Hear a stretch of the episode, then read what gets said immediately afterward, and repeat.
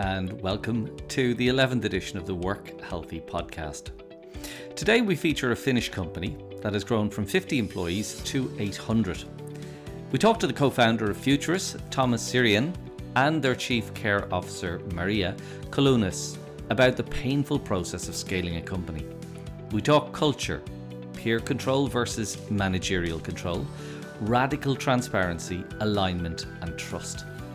Why tracking strategy on a weekly basis is smarter, why we need to get diversity, equity, and inclusion out of HR and into the general business, why they ask their salespeople to pitch for work that their employees love, how they fire clients who are bad for employee well-being, and how they support long-term employees to become entrepreneurs. And finally, why they give their people freedom to design and redefine their roles. I first started by asking Thomas why culture is so important to Futurice. Yeah, so it's been over 20 something years already and and I think that that maybe the sort of the background for this is that that we really came to realize this roughly 2008 uh, through the growth pains. But maybe I start from the the reason why culture is so important first, and then I go go back into the history that how how we became who we are. But but if we think of like a consultancy business like like Futurice businesses, that that I think the culture is also how people behave, like how people sort of like act on the client front, like how how much there's energy, how proactive people are, how people sort of like uh, talk with clients. I think all that is really critical part of of the, the sort of the, the value or the kind of the, the promise towards clients and it's also part of the promise towards people that that hey it's, it's actually yes we are sort of like we want to be a sort of like demanding high performance working place but also like how, how do we how do we make sure that people have high motivation high energy? So how do we give people autonomy? How do we keep people so that they learn that they can actually do two topics and that, that they want to work with and and and things like that? So and also of course like one critical part of the culture that is that we we want to give people freedom to actually try out new things. And and again like i think that's really critical part of our business success is that we keep on renewing. And and of course during these 23 years we have had good times we have had less than good times. And i think it's but i think it's always come back to that that are we are we pushing the boundaries all the time? And when you said that that, that we do things differently yes i think that's one part of the company dna is that we want to push the boundaries. We want to challenge the convention so that's the kind of the, the i would say the kind of the long lasting sort of like competitive uh, approach that we have. And and how we came to actually think about it is that i think that for the first maybe five six years we didn't think that much of a culture or leadership system or management system or things like that because we just wanted to do, do good things. We want to actually we wanted to be a good working place. We wanted to to sort of like um, get things done um, the positive thing is that we didn't have any sort of like major background in what it's like to run a, a company. So we kind of like started thinking uh, from the sort of like blank sheet of paper that hey how, how would a company work? And then then sort of that uh, that we, we we started doing things. People seemed to enjoy. We, we started growing at some point. And and then came 2008 and uh, we reached the kind of the level of being a real company meaning 60 70 people and and suddenly we realized that that actually it doesn't work anymore. So if the previous during the previous years we, we gave people a lot of freedom and transparent like freedom to, to decide and and we didn't that much pay attention to this kind of management system but everything worked. But in 2008 nothing worked anymore. So so from the sort of, i also became a ceo 2008 and i felt that people are now making wrong decisions um, people also felt that they don't know anymore what's going on in the company and uh, then of course a lot of like people saying that now that we are a real company, we need to do things things like X, Y, and Z. And you, uh, just so that I understand, are you basically saying that once you got to a critical number of people at 80, suddenly everything changed because you you couldn't have those kind of maybe the uh, the impact of you talking to people, knowing everybody and the like. So uh, there yep. was a change that was needed. How did you know it wasn't working? When what signals did you get that kind of gave you the impression, okay, we've got to do something? yeah, people started complaining that that that they don't know anymore what happens in the company. People like I started feeling that people make wrong decisions. Um, there was more and more sort of like emergent need that hey, we need to have some control here. So we like uh, people started also complaining that hey, this is not sort of like uh, aligned anymore. So all sorts of like growth pains and. Uh, and and yes sort of like during those days 2008 we didn't know of any better we knew that we need to change the company because we become a real company so and that's why we kind of like bought bought a lot of books from amazon how to scale a company. Okay. And uh, and all those books said in 2008 that, that that that the company changes when it becomes a real company. You need to start building hierarchy. You need to build controls. You need to have a decision making sort of governance and all those kind of things. And and yes we did start building those because we didn't know of any better but but after a couple of months um, somebody sort of like because it didn't feel right and then somebody asked the question that that we have roughly the same people as we had like one year before. One year before we felt that people are good and responsible and, and they can make like good decisions by themselves. And now we come to conclusion that people are stupid or people are irresponsible and we can't let them to make any more their own decisions. And then the person sort of asked that is it really so that people have changed so that they become sort of like irresponsible? Or has the system changed somehow? And and is something else wrong? And and then we kind of came to conclusion that people are still good. And uh, something else has changed. And then we went on a journey. It, it luckily it didn't take us many months but it took us on a journey to like start looking that why do small companies operate quite smoothly? Why do small companies are quite like nice and, and healthy and, and, and great places to work. And why do bigger companies easily become bureaucratic, have all sorts of hierarchy and have all those kind of things? And, and then we started identifying topics like transparency, that small companies are transparent by nature. Everybody knows what colleagues are doing. Everybody knows what's going on with clients. Everybody knows or senses what's going on with financials. So, and there were a lot of like transparency also brings quite positive control. So peer control versus managerial control this and then we started realizing that that we need to build transparency then we also realized that small companies have typically quite common thinking so so people think alike and of course we don't want people to think too much alike but also like it's an alignment of thinking that that so that we don't need that much of alignment of individual decisions or individual sort of like topics because people are thinking reasonably to the same direction and then we also realized that people don't know anymore understand their role in the business when we get growing. So people need to understand that how they are contributing to business. So, and then when we realized these topics, we just sort of decided that let's see whether we can replicate these characteristics while we grow. So we started working with transparency. We started sharing a lot of information. We started having all sorts of sort of sessions where we share like not just financials, but but all other things. And then we also realized that actually transparency is a really good control. So we started moving from kind of manager control to transparency. Let's take like travel expense claims or credit card purchases. So we decided that instead of asking people to sort of like have a traditional travel expense claim sort of approval process, we, we decided that people just put the travel expense claims into the system and but it's shared with everybody in the company so that everybody can see like who's who's spending money and how and and people can see who's who's attending which conference and things like that.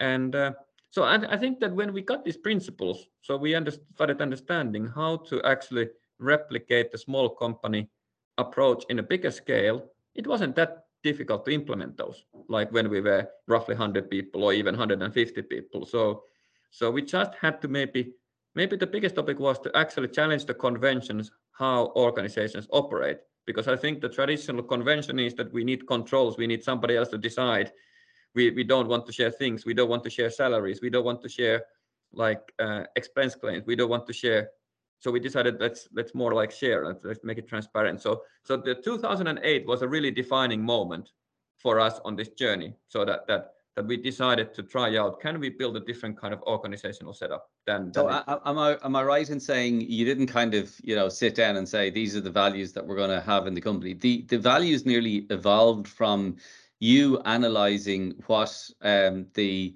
literature was saying should be done and recognizing that most of those companies that went that route uh, fell into a range of problems dealing with sort of control and power and politics and hierarchies and frustrations and all of that. And you said hold on a second let's not go there. Let's try and do this differently.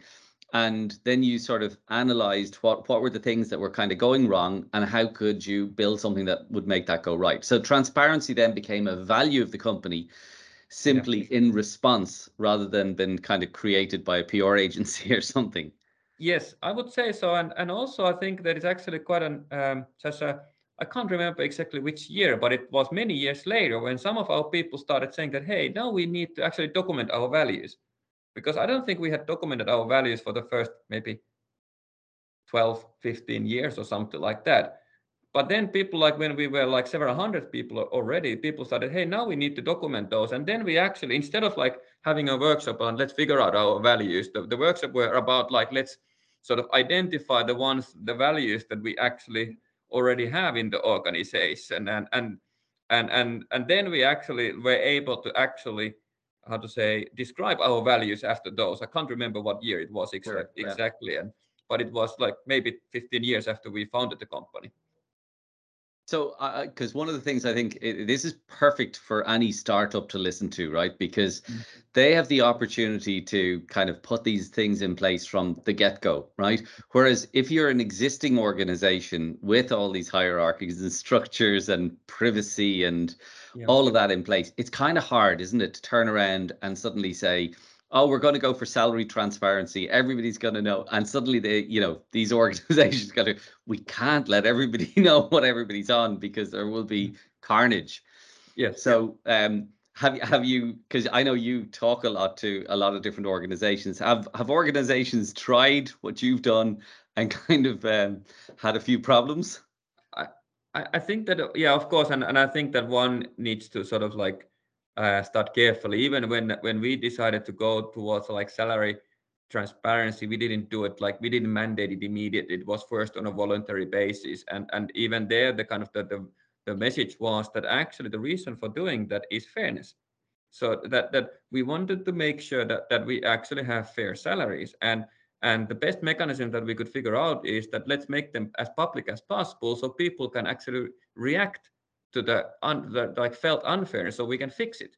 Because like i think easily if we if we hide things if we don't publicize them we can't sort of we don't know whether they're fair or whether there's like or like there's no let's say urgent need to fix them. And i think this transparency is a is a really good way to make sure that the kind of the company stays clean on on on many fronts. And i have to say uh, even when i was a ceo the self-control created by transparency is is huge because there's always a little temptation to, for example, when you're hiring somebody to ease the hiring process by maybe giving a slightly like too high salary or or some extra perk. But when you know that actually everybody in the company will most probably know about it immediately, it creates a self-control.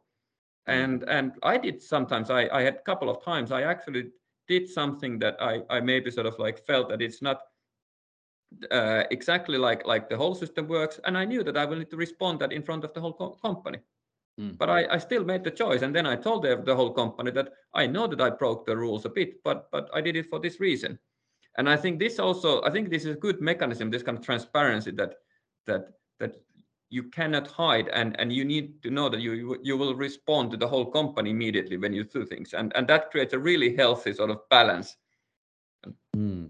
It's it's really interesting because you see this with football teams all the time when you know there's a player that they just make that break in the pay structure to bring in, but yeah. the the effect that that has on everybody else is slightly uh, different. But I, I also think it's brilliant because um, people who maybe aren't brilliant negotiators, uh, maybe people who are quite sort of you know laid back, um, mm. and and oftentimes it can happen with um, females in organizations can suddenly, when there's pay transparency, they suddenly realize they've been paid way below what their male colleagues have been paid. So I think it's fantastic that all of that is out in the open and uh, none of that uh, hopefully exists in a situation where you have pay transparency.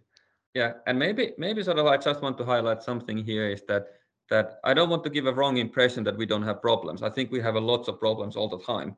I think that the kind of the the the the the point is that how do we make sure that the problems are visible and the problems are transparent and then we can address them?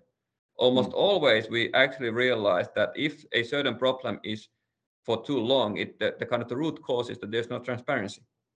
Mm. so so and i think this is also something that that in a in a real company in a real situation there are always problems. The only question is that how do you handle them? Do you make them transparent and you you address them and and things like that Mm. So I don't want to give a too rosy picture of. No, I, I, I get it. I get it. There's no perfection out there. Trust me. I think uh, we, we, see that life is messy, and um, we're all just trying to work out what's right. And um, but I think there it's important to have some guiding principles uh, in, in place that you kind of hold yourself accountable to. And I, I think it's interesting because uh, there's been lots of work done on on the values that org, uh, that countries and people in those nationalities in those countries hold dear to them. And it's interesting because it's your Finnish background uh, that in the Nordics, oftentimes the, the one you mentioned there, freedom is really important. Mm-hmm. Um, so how, if if I was to join Futurice, how can I get a sense of that as something that's really important?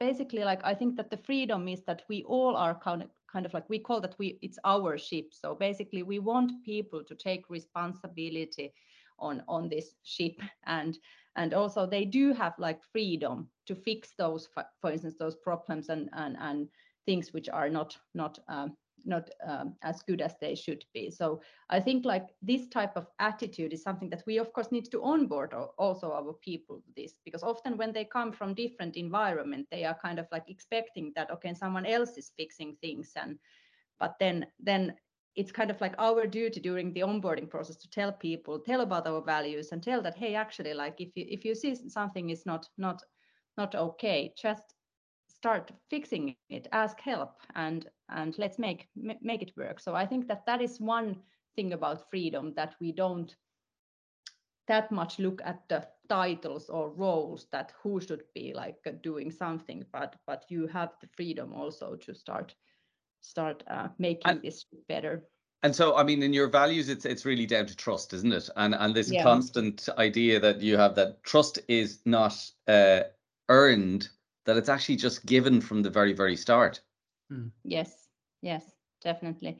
So so that's that's how it is and and and therefore for instance like giving the company credit cards for everybody who starts at Futurice is one one way to uh, demonstrate the the trust value that that we want to avoid kind of those approval processes and and so forth. But everybody have the company credit card so if they need to do certain purchases uh, which are work related, they can easily do those without kind of the, all the hassle and the processes. Sure. So so there's no real sign off process or you know uh, different levels of authority or the like. So you're breaking all those sort of hierarchies down. Is it a very flat structure in Futurice, or uh, have uh, have you had to have some levels of hierarchy? Maybe yeah, maybe sort of like um, let's let's put it this way. Personally, uh, I believe in in sort of like information flatness, so that that that everybody in the company should should operate with with practically the same information, so that that that hierarchy is not a sign of like a, uh, that information is not a sign of like hierarchy that that we limit. Of course, there are certain topics like HR will see certain information that nobody else will see, it, of course, like that.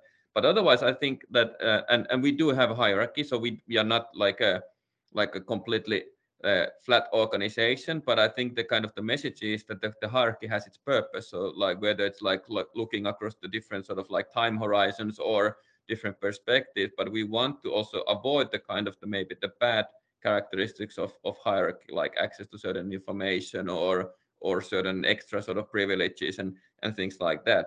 And and maybe as a personal sort of like comment uh like i think that if we when I look at different kind of organizations that are going for pure flatness, I think it's it's quite often it becomes a sort of different kind of hierarchy. So at least I personally prefer to have a clear certain hierarchy and getting trying to uh, get rid of the kind of the back signs of hierarchy. But I, I don't believe in personally that that that a completely non-hierarchical organization really operates mm-hmm. effective, effectively or efficiently. Mm. There have been also discussions just lately about uh, self-managing organizations yeah. without any supervisors, and and for me personally, that sounds a bit like uh, uh, leaving people too alone. So so basically, for instance, at Futurice, we do have supervisors. Everybody has their own supervisor, and but um, but the role of the supervisors is be there be the one also there like coaching coaching the person and and and helping the person to set the goals for for them and and so forth. So just like uh, leaving people too alone i i don't believe in that. So therefore i also also think that in the name of, of transparency also i think it's better to have like a clear roles and it doesn't mean that you have like really hierarchical organization because of that absolutely role clarity is is really important in terms of people's health because that's when oftentimes people can get sick when there is no clarity around you know who they're responsible to and what they're responsible for. So uh, that mm-hmm. that clarity uh, really helps people.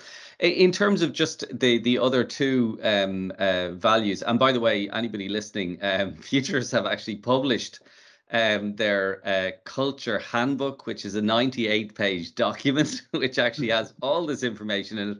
And I, I just think it's a it's a beautiful thing that you've done to to share so openly um, with everybody. But of course, you guys know very clearly that you can't copy culture um because yeah there's there's words there but you know it's the people uh, that bring it alive and it's your knowledge of of how to uh, make that happen and your beliefs in it uh, that are really important so care is um the third uh, value that you you have here could you talk a little bit about what that looks like in Futurice yeah, do you want to, Tuomas, maybe tell that how how this care value actually came as one of our values, like from the history point of view? I can then build on top of that. Yeah, yes, and uh, yeah, I, I think the kind of the the sort of the the if I start like the transparency, I think that was the realization roughly in 2008, and then like kind of the trust has been there from the beginning. But at the same time, I think that the caring, I think that that it's been different maybe ways of expressing it, but but I think we learned quite early on that that that we need to care about our colleagues, we need to care about the, the client and the, and the and the customers. As long as we care, I think we are in a rather sort of like good situation because that means that we actually pay attention to, to topics. We actually try a bit harder. We we make sure that that that we we get the outcomes that are desired.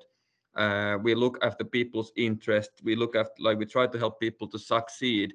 And I think it's really crucial for for this kind of organization to, to succeed both towards the clients but also towards the people and uh, and and that's the kind of and even still today i feel that, that as long as we care about what we do as long as we care about our clients as long as we care about our colleagues i think we have a like a successful formula in our hands uh, I, I, just I always remember when you talked about this before. Um, a, a couple of things that uh, for, stood out for me was um, your desire to understand people and the type of work they actually enjoyed doing. Yes. Obviously, they could do any work, but and and then actually getting your people uh, to go out and sell those projects. Um, and maybe you talk into that. And the the the second one was actually just uh, recognizing that some clients were bad for your employees' health. so yes. chat chat about those, please. Yes, uh, and actually, uh, yeah, actually, like like if I start from the a bit more uh, positive side of, I think that we also learned that as when we care about our clients and we look after their interest, they are also willing to look after our interest. Mm. And I have had several cases where we we we tried to look after clients' interest, and when we ended up in trouble, it was perfectly okay to ask help from from our clients. And i think uh, this is also like personally something that i remember when we started because many people said that in business you need to be tough. In business in business you you you, you need to sort of like act in a certain self-interest way. And and i think that we many times we learn that yes we, we will we don't want to sacrifice our own self-interest but we want to care about the client. And when we do that we actually can build on top of that but then there has been always like a few like let's say um, counter examples from time to time from the client point of view that some of some of those clients from time to time misused our trust. And and we we even had to tell a couple of ones that that unfortunately we will not work with you anymore because it doesn't seem that we kind of have a same let's say like uh, approach or same basic thinking of how things work. For example some clients called our people during the weekends to make them work so, uh, because we one of the promise that we give to people and the clients is that everybody sees the client, and clients will see the people, so that they can, talk directly, so that it's much more smoother the communication. But of course, then one client out of hundred or something like that misused that trust and started calling our people during Saturdays and asking them to do stuff for them, which of course wasn't okay. And and uh, that's the kind of the maybe from from two points of view that that that where like how do we make sure that we we build a healthy relationship with our clients and at the same time we also need to protect that from time to time luckily not that often but sometimes we do i'm just thinking about the value care and and how you can feel and sense that at Futurice i think that uh, we have like super diverse uh, work environment. We have over 50 different nationalities working at Futurice. And I, I, I think that as we have like uh, really kind of like we really true care about our people we do care about each other and and and that creates like really really kind of like a respectful working environment and i think that that enables this diverse working environment. And um, one maybe example about the care is also that uh, in many other companies, uh, they have human resource department, but but at Futurice we we don't want to call people resources, and therefore we have uh, our, our human resource function is called human care function, and I think it's a quite nice also that how it, it tells quite much about our approach and, and Absolutely. Values. And I, I, remember from last time, um, you, you were very passionate about the idea of um, DEI um, taking it out of HR. Um, you, you, felt that that really just needed to be part and parcel of the business. It wasn't sitting in in a one department and they had ownership for it. That basically everybody has ownership for that. Yeah, I think it's the same that everybody has ownership on building company culture and everyone has responsibility for building diverse company culture. So it can't be owned by HR or any other department. So I think that's like really, really like important uh, thing to understand. Hmm. So the, the last of those values is uh, continuous improvement. So how, how what does that look like in Futurice? maybe if I if I start and Maria can continue, maybe I sort of like now maybe if I reflect the three other conversations or the the values. So if I start like from this kind of like um, okay, it wasn't the value, but but we started from freedom. So one of the things is that we also want to give people freedom in their how they define and design their roles. So we don't have very strict roles. Of course, we want to make sure that then everybody knows the expectations, but but we want people to tailor also their roles. Um, and then of course like then the question is also how do we then actually like like you john said that like how do we find work? And of course big part of the kind of the flow is that customer have a need and we will match that to the to the, our skills and capabilities and experience. But of yes sometimes we actually do it the other way around that we actually try to find like suitable what people want to do. And and as recently actually we've been also applying data there so that we can actually identify better and better sort of like potential clients uh, based on data and, potential needs internally and, use data to make sure that we actually match people on a global level to the, the, to the cases that they want to work with because we realize that that is a big part of the retention. But then we come back to this kind of continuous improvement and maybe on the high level, like I think it's really important that a company is always on a journey somewhere. We can't stay still. If we stay still, we are going backwards. And the same applies to people so so people need to be on a journey because when we are on a journey the motivation is higher the energy is higher people are learning. Of course there are like uh, like life situations where somebody is not on a journey like professionally for for some time and that's perfectly fine. But overall i think that the continuous improvement goes on this kind of that that are people on a journey? Is the company on a journey? And if, if people are on a journey how do we tailor then the roles to fit that journey? How do we then make sure that people get the support that they need and and things like that. So that's that's maybe sort of like how I see the kind of the continuous improvement. And finally, always let's challenge the convention. I think the the best innovations, the best cases where we challenge the convention that hey, this is done for 10 years, 50 years the same way. Maybe we can think differently in the in the today's circumstances. Hmm. And and so those have uh, been in place now for for quite a while, and you're very passionate about them. the The world changed uh, during the pandemic, and um, I, I think pro- probably, if I'm right, you you had a little bit of hybrid working anyway um, mm-hmm. prior to the pandemic. And I know people in in IT and the the like in, in that world were kind of better positioned uh, for the the transition that took place. But talk to me about that that whole uh, change to, um, I suppose, a more defined hybrid working model. Uh, the the world um, that we're seeing is struggling a little bit with it. Um, but you've got some interesting sort of data coming through about uh, performance and productivity in that regard. Hmm. I have to say that it was shock for us when when everybody needed to stay home and work from home, and we needed to kind of like uh, cancel all those events and and meetups and and face to face meetings. So uh, and we were discussing a lot back then that okay how to create like a great remote culture. And we did our best. We tried all those tricks what every other company also was trying to of course find. But then uh, luckily when the world opened again and it was okay to go back to the offices we we realized that actually our people they are coming to the offices quite nice quite quite many many uh, people actually wanted to return to the offices and, and started to arrange events and face-to-face meetings.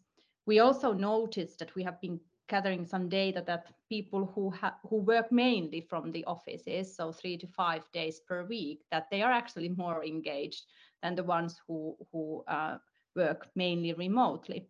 And as said, like it it can be like a egg and chicken problem in a way that we don't know uh, but anyways, what we know is that that we should invest in offices and face-to-face meetings and and and also of course offer the flexibility what we have always offered for people to also work remotely. Because for instance today i'm working from home. It's quite convenient today for me. Uh, but but yeah so so i think that that data gave us also kind of like a bit evidence that let's let's uh, keep boosting our company build, culture building and, and yeah and Maria, can, can I just drill into that a little bit? Yeah. When you say they're more engaged, uh, does that mean that it showed in terms of productivity figures uh, that you were looking at, or how did you see that engagement?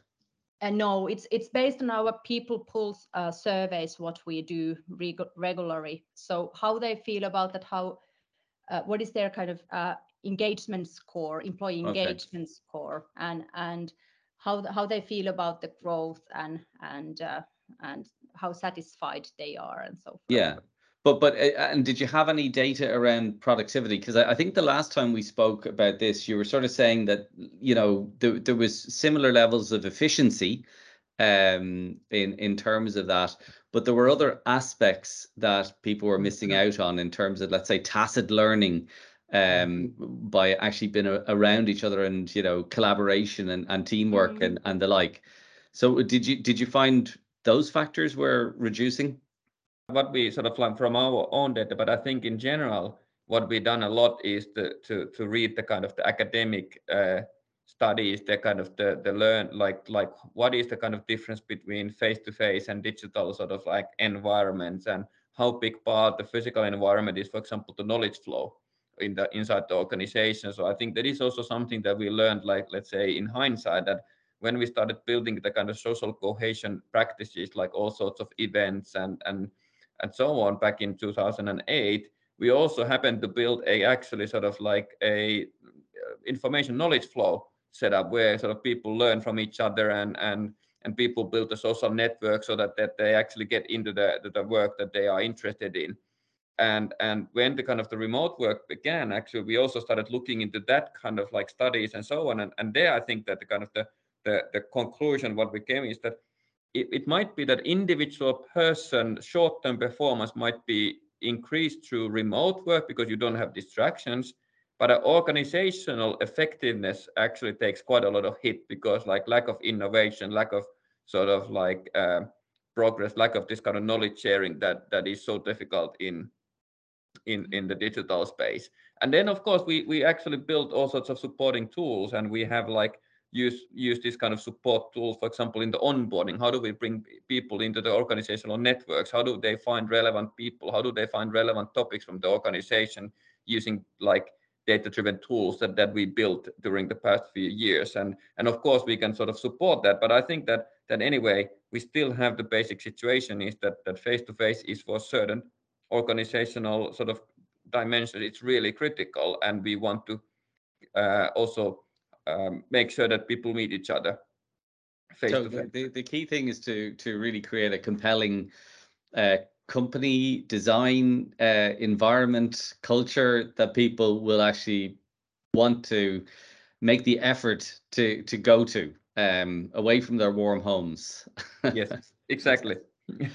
Great. So listen, um, one of the things too that I I, I noticed, um, you used to I don't know if you still do it, but re-sign your talent on an annual basis. I, I when when you said that last time I was chatting to you, I, I thought that was really inspirational to do because just so many people kind of drift from from year to year.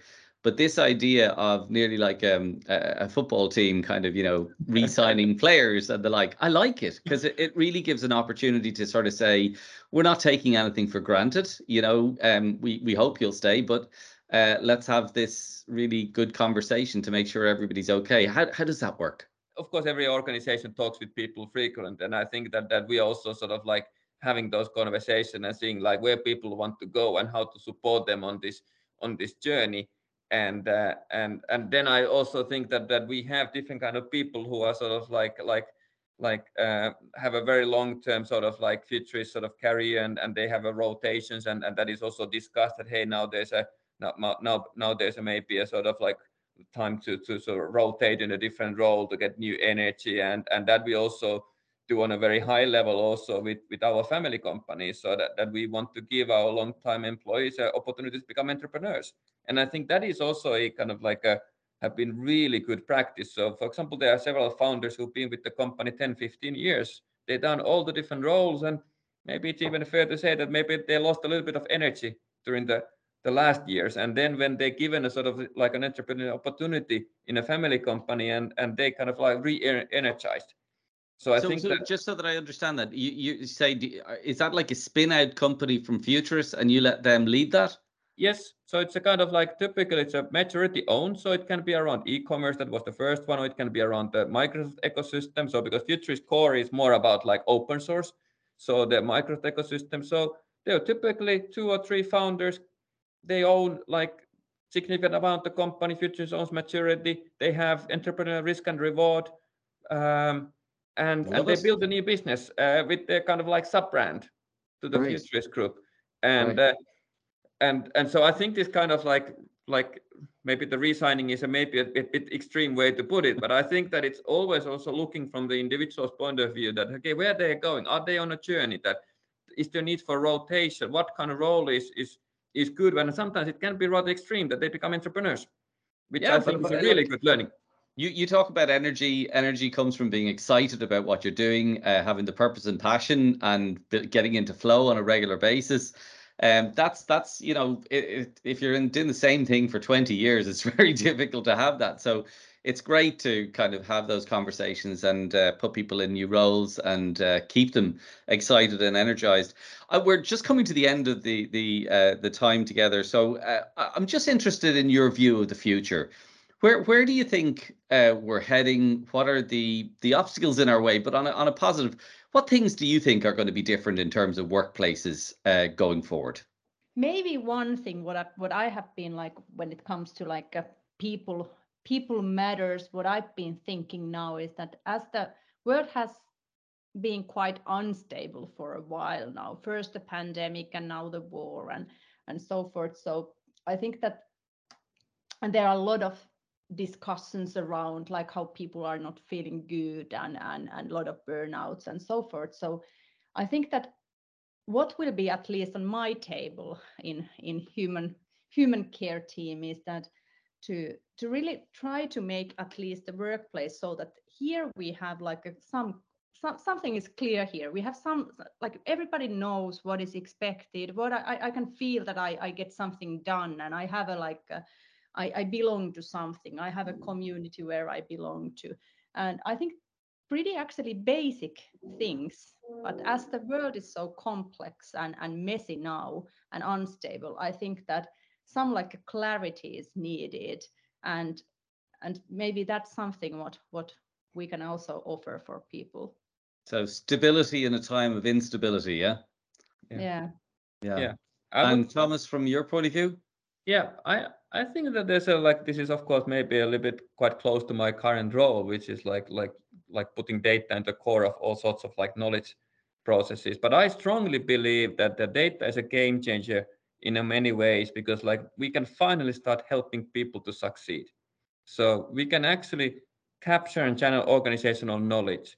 We can we can help uh, people to get into the, the, the project that they want to get in on a global level because in a, in a in the historical way before we had data in our use we we were we, we had to do local staffing because we want to take people into account in the staffing but that means that there's too much complexity if we try to do that on a global level. So but now that we have data we can start matching people's desires into the incoming cases on a global level.